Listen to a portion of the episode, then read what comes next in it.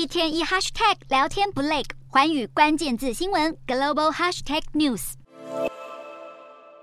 未来迪士尼乐园会有更多新面貌和乐园迷见面，因为美国娱乐巨擘迪士尼计划未来十年要砸下大约六百亿美元，相当于台币一兆九千两百三十亿，扩大投资迪士尼主题乐园以及邮轮业务。迪士尼近年来立功串流，但串流业务目前仍深陷亏损，而主题乐园则是获利的金鸡母，略为弥补串流造成的亏损。因此，迪士尼表示将扩大投资主题乐园和邮轮等。有潜力的高报酬业务，像是有可能在加州迪士尼度假区新建冰雪奇缘园区，以及可能将电影《黑豹》中的瓦干达国度变成真实的园区。因为迪士尼可是拥有超过一千亩可开发为主题乐园的土地，之后也计划推出更多的邮轮旅程，以及在新加坡建立邮轮据点。不过，迪士尼的股价不赏脸，十九号大跌百分之三点六二，收在八十一点九一美元。